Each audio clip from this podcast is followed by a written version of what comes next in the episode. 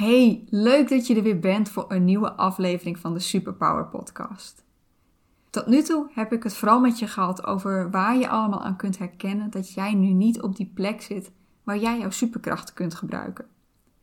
En ik heb je ook een aantal stappen laten zien waarmee je erachter kunt komen wat nou jouw superkrachten zijn. Maar in deze aflevering wil ik iets anders doen. Ik wil het namelijk met je hebben over een tool die je heel goed kan helpen om te beïnvloeden hoe jij je voelt. En die je in kunt zetten om je voor te bereiden op dingen die je wilt behalen. En stiekem doe je dit al heel vaak, ook al heb je het misschien niet eens door. Ik wil het namelijk met je hebben over de kracht van visualisatie. Welkom bij de Superpower Podcast. In deze podcast neem ik jou mee op de zoektocht naar jouw superkrachten. De superkrachten in je kern, je hart en je kunde. Ik wil jou inspireren om geen genoegen te nemen met jouw werk als jij hier niet gelukkig van wordt, als je hier geen voldoening uit haalt. En ik geef je handvatten om te ontdekken wat jouw superkrachten zijn, zodat jij het beste uit jezelf, uit je werk en uit je leven kunt halen. Visualiseren. Het kan zijn dat je dit heel zweverig vindt klinken. Maar wist je dat je dit stiekem al heel vaak doet? Ik kwam de volgende quote tegen. Visualization is Daydreaming with a Purpose van Bo Bennett. En ik vind hem echt geweldig. Want eigenlijk is het niets meer en niets minder dan je in gedachten een voorstelling maken. Dus elke keer als jij vooruitblikt naar die mooie vakantie en ja, je ziet jezelf al op dat strand liggen of je ziet jezelf door die mooie stad lopen, dan ben jij aan het visualiseren. Maar ook als je je voorstelt hoe die presentatie volledig in de soep gaat lopen, ja, dan ook. Nou, ik wil je even een voorbeeld geven van wat ik eigenlijk al deed voordat ik goed en wel kennis had gemaakt met visualisatie. Het is winter en ik zit op de fiets en ik ben op weg naar mijn werk. Het is koud. Misschien geen min 10, misschien vriest het niet eens, maar weet je, het is niet zo lekker warm als op een lekkere lente- of zomerdag. En terwijl ik fiets, zie ik voor me hoe ik op een lekker warm strand lig. Ik voel de zon op mijn huid. En ik zie een aantal palmbomen staan die langzaam heen en weer wiegen op dat kleine briesje wind. En ik voel dat briesje wind ook op mijn huid. Het zorgt voor een klein beetje verkoeling, zodat, het niet, zodat die zon niet te heet is, zodat het aangenaam is. En ik hoor de branding van de oceaan en ik zie hoe de golven op het witte strand rollen. Ik ruik de zilte lucht. En terwijl ik daar lekker lig te ontspannen op een strandbed en lig te genieten van dat lekkere ijsje of die frisse cocktail die ik net heb gekocht, ja, voel ik me gewoon heerlijk. Kun je je voorstellen hoeveel beter je je hierdoor kunt voelen terwijl je door de kou aan het fietsen bent? Waar je wel bedacht op moet blijven is dat je natuurlijk op het verkeer blijft letten. Herken jij nu ook momenten dat jij iets vergelijkbaars toepast? Maar hoe werkt dit dan? Nou, zowel je lichaam als je brein reageren op mentale beelden. En je brein ziet daarbij geen verschil tussen wat er nou echt gebeurt en wat er in jouw gedachten gebeurt. Op het moment dat jij, je inbeeldt, uh, dat jij iets inbeeldt, worden dezelfde hersengebieden geactiveerd, die ook geactiveerd worden op het moment dat je iets echt uitvoert.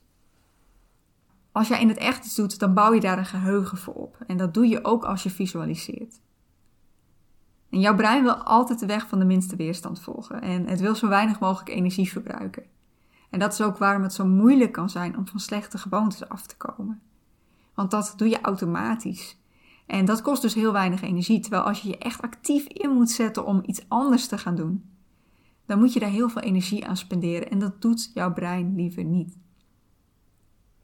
Als jij je in een visualisatie voorstelt hoe je een bepaalde actie uitvoert, dan leer jij je brein hoe je dit moet doen.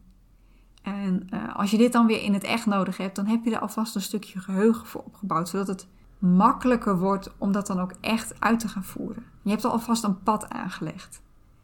En uh, dan wordt dit het pad van de minste, of in ieder geval de mindere weerstand. En dit geldt ook voor hoe je je voelt, voor je stemming.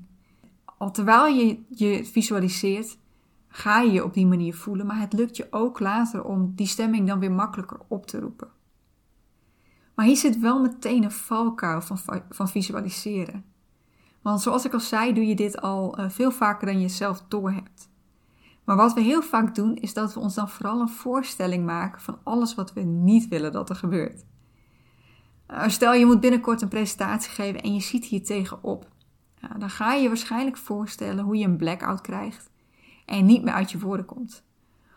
Of hoe je staat te stotteren op dat podium en het publiek je totaal, ja, je eigenlijk bijna negeert. En dat is dan het patroon wat je in laat slijten. En dan sta je uiteindelijk die presentatie te, doen en guess what happens? Je komt inderdaad niet uit je woorden en je publiek, ja, die zit er als een zoutzak bij.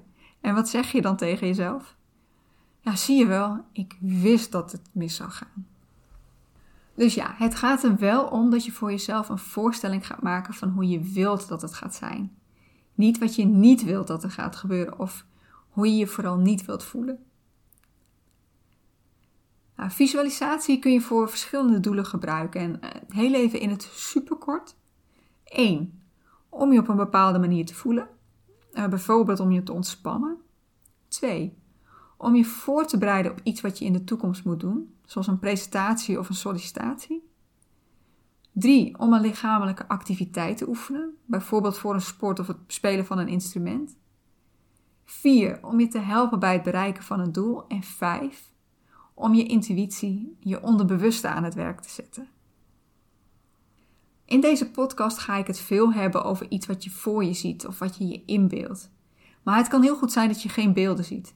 Of niet alleen maar beelden ziet. Het kan ook heel goed zijn dat je dingen hoort. Of dat het als een indruk, een gevoel naar je toe komt. Uh, bij mij komt het bijvoorbeeld voornamelijk in gevoelens en indrukken. En veel minder in echte beelden. En geluid, hoor ik eigenlijk helemaal niet. Tenzij ik daar echt bewust mijn best voor doe, zoals bijvoorbeeld het ruisen van de wind uh, door de bladeren. Waar het op neerkomt is dat je eigenlijk iets kan inbeelden via al je zintuigen. Nou, de eerste manier die ik net noemde was visualiseren om je op een bepaalde manier te voelen. Uh, dit wordt bijvoorbeeld veel gebruikt om je te ontspannen.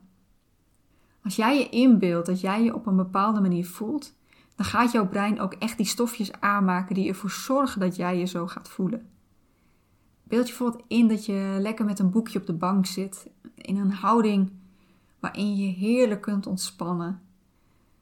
Uh, misschien met een kussen in de rug of een lekker warm dekentje. En op de achtergrond staat er een lekker muziekje aan.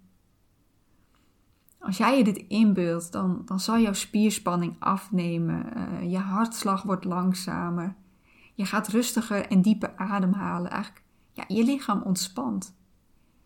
Ook al zit je op dat moment helemaal niet op de bank met dat lekkere boek en uh, die fijne muziek. En dit kun je ook voor andere stemmingen gebruiken. Zo kun je een voorstelling maken van een situatie waarin je vol zelfvertrouwen voelt of waarin je helemaal enthousiast bent of helemaal actief. Denk wel altijd in de positieve vorm van de stemming, want jouw brein kent het woord niet niet.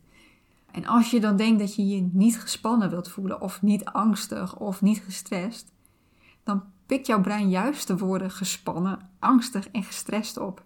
En dat ga je dan ook voelen, want jouw brein gaat niet automatisch het tegenovergestelde ervaren. Ik heb het zelf nog nooit geprobeerd, maar ik vraag me af of dit ook zou werken als je zou denken: ik wil me niet rustig voelen en dat je je dan juist rustig gaat voelen. Vast wel. Maar ik denk dat het nog steeds handiger is om je gewoon voor te stellen hoe je tot rust komt de visualisatie die ik helemaal in het begin noemde, met dat parelwitte strand, uh, terwijl ik door de kou naar het kantoor fietste, dat was eigenlijk ook een variant hierop.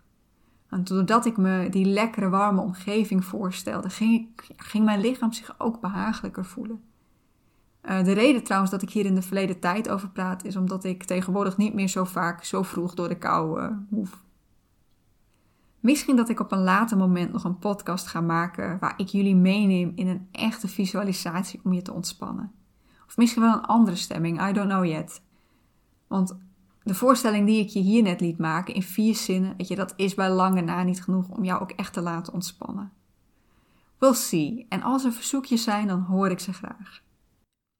Op mijn website staat wel een voorbeeld van zo'n visualisatie. Als je daar gaat naar inspiratie en vervolgens visualisatie, dan kun je daar de visualisatie ontspannen in het bos vinden. De tweede vorm die ik noemde is een visualisatie om je voor te bereiden op een toekomstige situatie. Bijvoorbeeld als je binnenkort een presentatie moet geven of als je gaat solliciteren.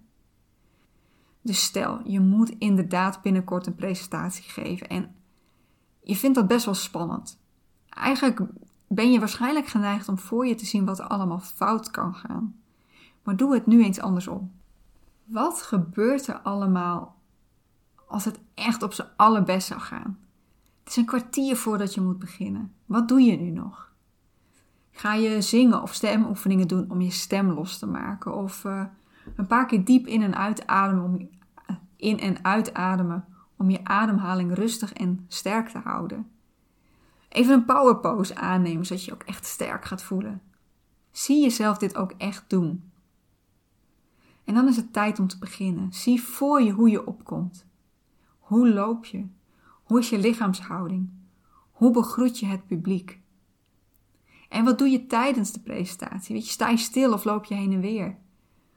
Gebruik je een presentatie op de achtergrond? Hoe vertel je je verhaal? Hoe betrek je je publiek erbij? Stel het je allemaal zo levendig mogelijk voor. Gebruik al je zintuigen. Wat zie je? Wat hoor je? Wat voel je? En laat ook echt het publiek reageren en zie voor je hoe je bijvoorbeeld zou reageren als je een vraag krijgt. Natuurlijk kun je niet elke situatie voor je zien. Je kunt je niet overal op voorbereiden, maar dit, dit geeft je gewoon al houvast op het moment dat je daar dan straks ook echt staat. En herhaal dit regelmatig, want dan ga je je steeds beter een pad voor aanleggen in jouw brein. En weet je, dan schop je die, oh my god, dit gaat nooit goed, die schop je eruit. Hou het wel reëel voor jezelf. Eh, ik zeg niet dat je het daarmee klein en veilig moet houden, maar het moet wel iets zijn wat je ook echt kunt geloven. Als jij een presentatie moet geven voor 50 collega's in een klein zaaltje, dan hoef je niet meteen voor te stellen dat je in een theater eh, voor misschien wel duizend man staat.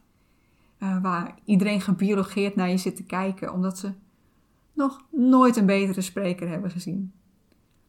Als jij gelooft dat je dit kunt, ook al is het far out of your comfort zone, go for it. Maar als je het niet kunt geloven, dan zul je er voor jezelf alleen maar jamaars in gaan bouwen.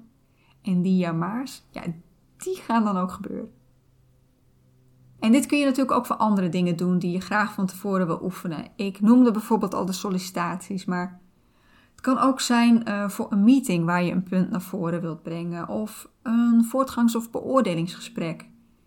Uh, als je een verzoek tot verandering van je takenpakket of een loonsverhoging wilt, uh, wilt gaan doen, etc. Je kunt er vast zelf nog wel meer bedenken en ook misschien wel situaties in je privésfeer. En de volgende manier is een vorm die ik zelf niet veel in de coaching gebruik. Ik ben in ieder geval nog geen situatie tegengekomen waar ik dit ook echt in kon zetten. Maar deze wordt in de sport wel heel veel gebruikt. Bij deze vorm stel je je namelijk voor hoe je iets lichamelijk uitvoert. En dit lijkt misschien contra-intuïtief, want om iets te oefenen moet je het toch gewoon doen. Je moet toch weten wat je moet doen. En ik denk dat dit deels wel waar is. Je moet je wel echt een voorstelling kunnen maken van hoe je die beweging uit moet, uit moet voeren. Maar als je je daar een voorstelling bij kunt maken, dan roep je in je brein weer die hersengebieden op die je ook aan zou roepen als je het echt zou doen. En dan ben je dus bezig om daar een neuraal pad voor aan te leggen, of om dat neurale pad te versterken. Een Australische psycholoog, Alan Richardson, heeft hier onderzoek naar gedaan bij studenten. Hij verdeelde ze random over drie groepen. De eerste groep mocht oefenen met het gooien van een bal door een basket. De tweede groep mocht helemaal niks doen. En de derde groep die mocht oefenen door het te visualiseren. Door, door voor zich te zien hoe ze die bal door die basket moesten gooien. En ze mochten dit natuurlijk niet zelf doen. Ze mochten niet echt gaan oefenen. Nou, het bleek dat die eerste groep na 20 dagen aanzienlijk beter was geworden. Eh, de tweede groep die had geen vooruitgang geboekt, maar dat, dat zal je ook niet verbazen. Maar de derde groep, die fysiek niks had gedaan, die was bijna net zoveel beter geworden als die eerste groep. Ook zij hadden een muscle memory opgebouwd. En dat alleen door het voor zich te zien. En wanneer is visualiseren in dit geval dan van toegevoegde waarde? Nou, ik denk dat het op zijn sterkst is als je, als je het kunt combineren. Ik denk niet dat je de fysieke oefening helemaal weg moet laten, maar Je kunt het bijvoorbeeld gebruiken op het moment dat je niet in staat bent om fysiek te oefenen. Ik weet niet hoe het met jou zit, maar ik heb niet altijd een bal en een basket bij de hand. En wat je ook kunt doen als je visualiseert, is dat je je veel meer focust op de echte beweging die je uit moet voeren. Je wordt niet afgeleid door wat er verder nog om je heen gebeurt. Ook kun je in je hoofd een beweging heel veel langzamer uitvoeren, zodat je er veel, veel specifieker naar kunt kijken in een soort van slow motion. Daardoor zie je gewoon veel preciezer wat er, wat er gaat gebeuren. Doe je dit in het echt? Dan zit er geen kracht achter die bal en dan valt hij gewoon op de grond. En wat het ook is, is dat je kunt, je, je kunt focussen op echt een heel specifiek deel van de beweging. Alleen bijvoorbeeld de beweging van die ene arm. Terwijl je niet stil hoeft te staan bij hoe je benen staan op dat moment. Uh, het is gewoon dat je echt, echt even heel, heel gefocust naar één gebied kunt kijken. Maar ik zei al, het is het krachtigst als je het allebei doet. Want in het echt kun je weer veel beter het effect van een bepaalde actie zien. En uh, daar kom je situaties tegen die je misschien helemaal niet voor had kunnen stellen. En ze hebben gewoon echt laten zien dat je zelfs lichamelijk sterker kunt worden in visualisatie.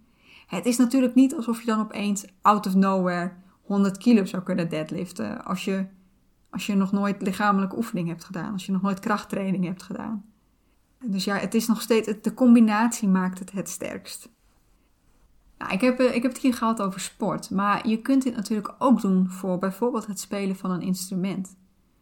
Het helpt dan wel om een basis te hebben, want ik kan me nog zo voorstellen hoe ik een mooi stuk op een piano zit te spelen. Maar als ik nog nooit op een piano heb gespeeld en ik heb geen idee waar ik die vingers neer moet zetten, dan helpt me dat natuurlijk helemaal niks.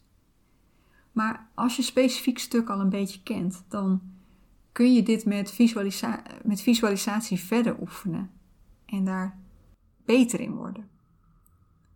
Nou, zoals ik al zei, deze gebruik ik niet in mijn coaching, maar ik wilde hem je toch niet onthouden, want ja, misschien zie jij hier voor jezelf wel een hele mooie toepassing voor.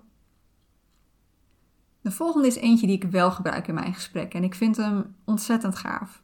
Niet dat ik de andere vormen niet gaaf vind, maar oké. Dit is de doelvisualisatie en hierbij uh, stel je jezelf voor hoe het is om een bepaald doel te hebben gehaald. Er is vast wel iets in je leven van je heel graag weet dat je dat gaat doen, dat je dat bereikt. En daarvoor is deze. En je stelt je dan voor hoe je eruit ziet als je dit doel hebt gehaald. Hoe je je dan voelt. Wat je allemaal aan het doen bent en wat je daarbij bereikt. En je ziet waar je bent en met wie. En het het gaat er dan om dat je helemaal opgaat in hoe het dan gaat zijn. In alle geuren en kleuren, met al je zintuigen. Want hoe sterker het beeld, of hoe sterker de indruk, hoe meer je jezelf erop instelt om dat ook echt te bereiken. Als je daarbij dan ook voorstelt hoe je daar gaat komen, welke stappen je jezelf allemaal ziet zetten, dan stel je je brein ook erop in om die stappen te gaan zetten. Je stelt je mind scherp op het zien van kansen die zich voordoen of hulp die je in kunt roepen. En er zijn kansen en hulp die je anders misschien wel helemaal niet zou hebben gezien. Hierbij wordt wel vaak de law of attraction genoemd. En de law of attraction is niet iets heel sterk wensen en het komt vanzelf naar je toe. Nee, het is het scherp zijn op wat je nodig hebt en wat je kunt gebruiken. Het werkt zeg maar hetzelfde, uh, dat ken je misschien wel. Je bent van plan om een nieuwe auto te kopen en je hebt een bepaald merk in gedachten, misschien zelfs wel een bepaalde kleur, bepaalde uitvoering. En opeens zie je die overal rijden. Meer dan je normaal deed. Je mind is op dat moment gericht op die ene auto. En dat is ook wat, doe je, wat je doet met deze doorvisualisatie. Je richt je brein op wat jij nodig hebt.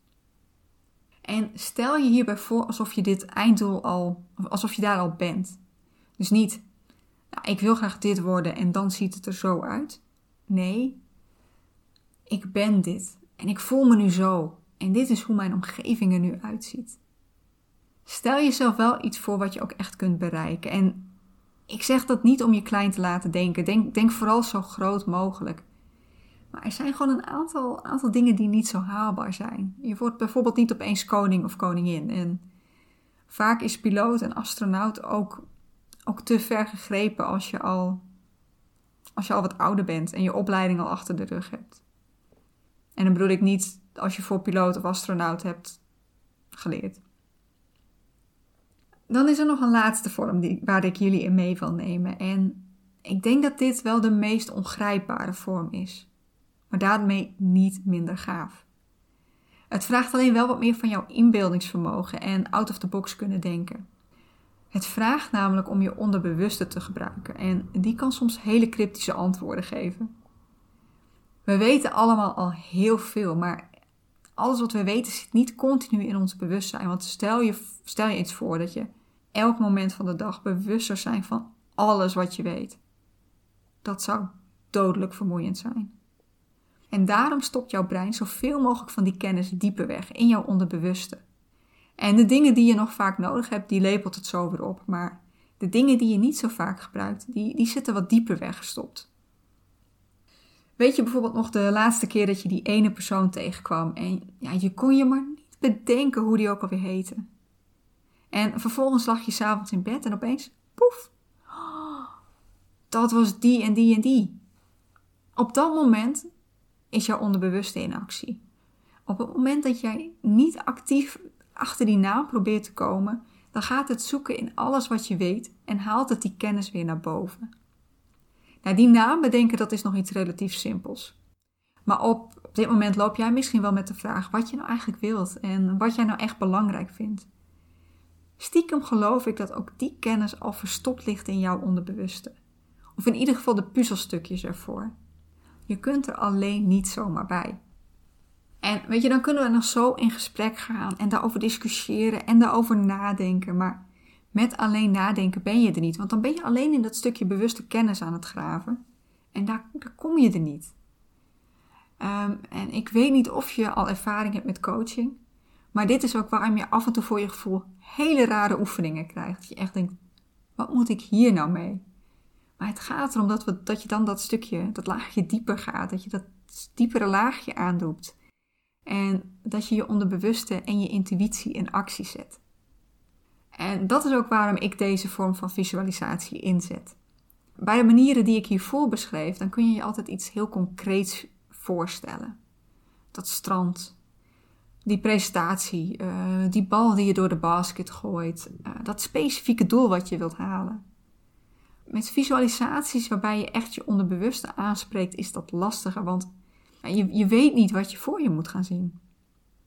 En ik werk hier het liefst met geleide visualisaties. Dan doe ik dat ook wel voor de andere vormen. Uh, maar ik vind hem hier extra krachtig. Want bij de vormen hiervoor kun je nog heel makkelijk zelf een voorstelling maken.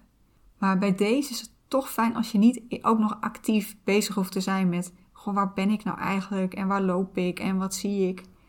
Uh, dan is het fijn dat je daarin meegenomen kunt worden. Dat, dat, dat een stem jou begeleidt. En dat je dan zelf, want het beeld wordt zo breed mogelijk gehouden, maar dat je er zelf beelden en vormen bij kunt vinden. Maar net wat op dat moment bij jou opkomt. En je komt dan bijvoorbeeld iemand tegen, een familielid, een vriend of vriendin, uh, jezelf of een fictief persoon. Het kan echt iedereen zijn. En die persoon geeft jou dan een boodschap of die laat jou iets zien. Of je komt een voorwerp tegen die jou een aanwijzing geeft. Nou, wat hier nog wat tricky is, is dat je die boodschap of die aanwijzing niet altijd meteen weet te plaatsen. Uh, het is niet zo dat als je bijvoorbeeld een hamer tegenkomt, dat dat meteen betekent dat je timmerman moet worden. Vaak, vaak moet je wel even geduld hebben voordat de boodschap duidelijk wordt. En de valkuil is hierbij dan ook dat je meteen gaat denken dat de visualisatie niet is gelukt en dat het verspilde moeite is geweest. Betekent dit dan dat visualiseren altijd lukt? Nee, bij mij in ieder geval niet. Ik ben geen meester in visualiseren. Ik kan nog zo hard willen ontspannen, maar weet je, als ik, als ik echt gestrest ben, dan ga ik die rust voor een visualisatie niet vinden. Hoe hard je hem op dat moment ook nodig hebt. En lukt het me altijd om mooie doelen te visualiseren, die ik vervolgens ook altijd haal? Nee. Uh, daarvoor moet je namelijk een heel helder doel voor ogen hebben. En ook ik twijfel echt nog wel regelmatig over welke kant ik nou precies op wil. En dat hoort erbij. Ik wil je hiermee niet ontmoedigen. Voor mij is het in ieder geval, weet je, er mogen van mij best tien visualisaties mislukken. Tussen aanhalingstekens, want soms denk je alleen maar dat het is mislukt. Om net die ene te hebben die wel lukt, waar je wel opeens een goed inzicht in kunt halen. En hoe vaker je doet, hoe sterker je erin wordt. Ik zeg tijd om ermee te oefenen dus. Denk je nu, oh dat wil ik ook proberen. Ik wil deze kracht ook voelen. En zoals ik al aangaf, ik heb in deze podcast geen echte visualisatie voor je.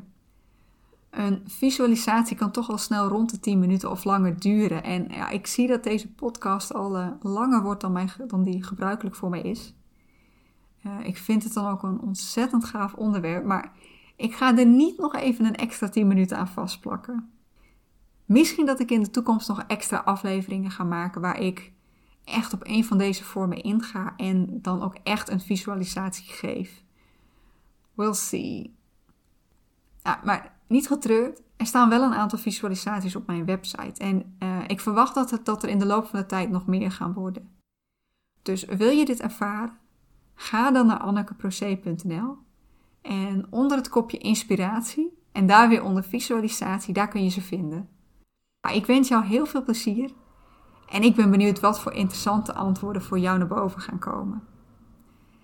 Nou, het is nu toch wel echt tijd om een eind aan deze aflevering te breien. En ik, ja, ik blijf het een ontzettend gaaf onderwerp vinden, maar het zit er nu echt op. Ik wens je nog een hele fijne dag of nacht en tot de volgende keer.